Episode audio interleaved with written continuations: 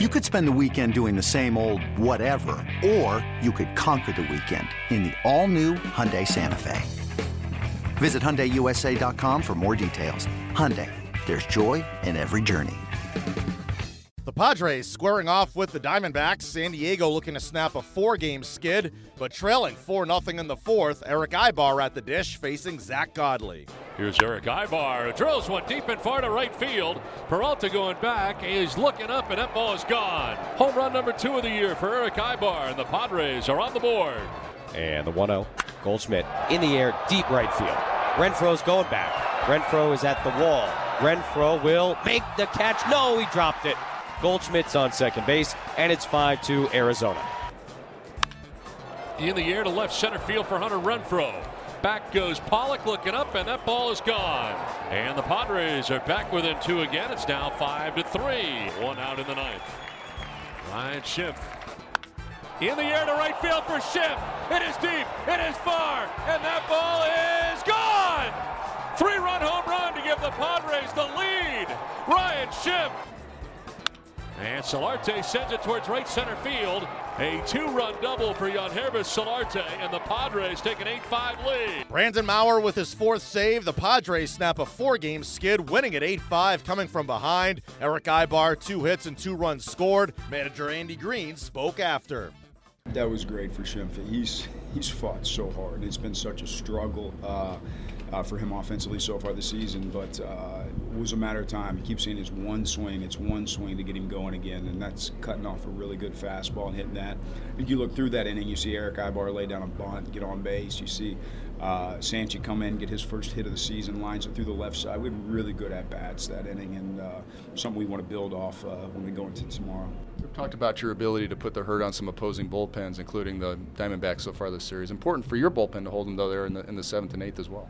Yeah, it was great from Jose Torres coming in and Ryan Buchter as well. He kind of battled through that inning, but he got through without giving up a run. Uh, felt great about Trevor Cahill too. It was a one inning we didn't really command the running game again with them. It's been kind of an Achilles heel for us against those guys, but uh, Trevor fighting command issues, but he's got such good stuff. Like he can wipe a guy out at any point in time, so the punch outs play well for him.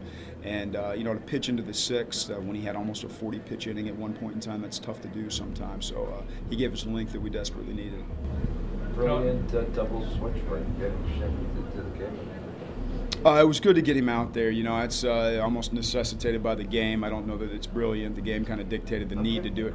I appreciate the credit very much, Barry. but uh, you know, when uh, when I look at uh, like Ryan Schimpf, like it's confidence in him and knowing at some point in time he's going to do something special for us. Plus, he's going to lead off that next inning. And uh, despite where his on base is right now, he takes his walks. He gets on base. he's done that consistently since he's been here. Is there a familiarity with Rodney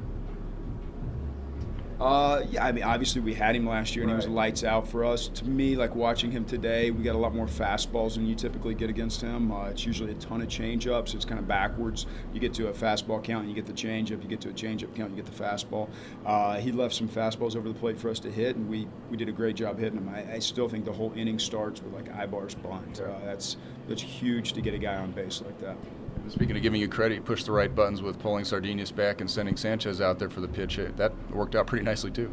Yeah, it worked out well. Uh, Sardi's gotten some good pinch hits for us lately. You know, it's a matter of time until Sanchez gets going. So uh, I know it's got to feel good for him. You don't want to wait a couple weeks in the season before you get your first knock. But I mean, he's been through the concussion stuff. Kind of harder to get him back behind the dish as much as we'd probably like. But uh, he's still a good bat, and sort of put him in that situation. It's good to see him come through.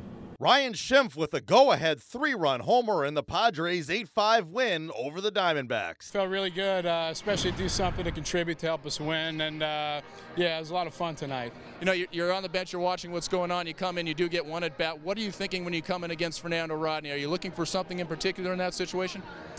Yeah, he's tough. Uh, just try to be patient. Uh, you know, his ball moves a lot, and uh, you know he's a good pitcher out there. So just trying to stay ready for uh, for a mistake, and uh, you know, glad to uh, glad to get one. It looked like it was such an easy, relaxed swing for you.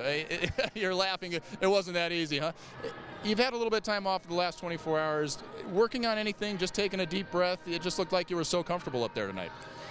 Yeah, uh, you know, just you know, I've, I've, been hitting a lot, just trying to uh, tweak some things here and there. Uh, I've been missing a few pitches, but uh, yeah, I mean, constantly, uh, it's a game of adjustment. So uh, just trying to adjust, tweak a few things here and there, and and do what I can to help us win. Nice job by the bullpen again tonight as well, keeping you guys close and giving you that opportunity. It seems like you guys just keep fighting and fighting, and almost expect to score some runs late in the game against opposing bullpens.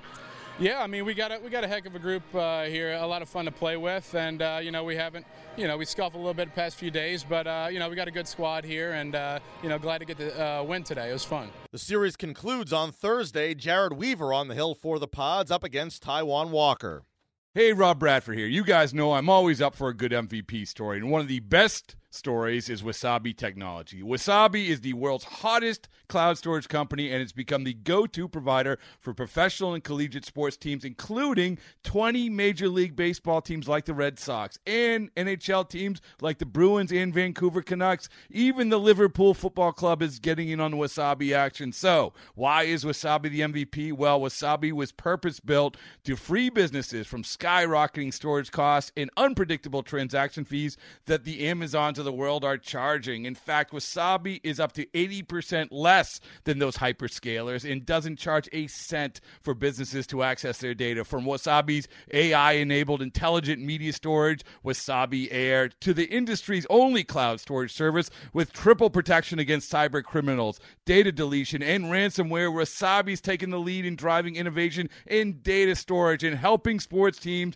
to unleash the power of their data. Wasabi, another Boston based championship team.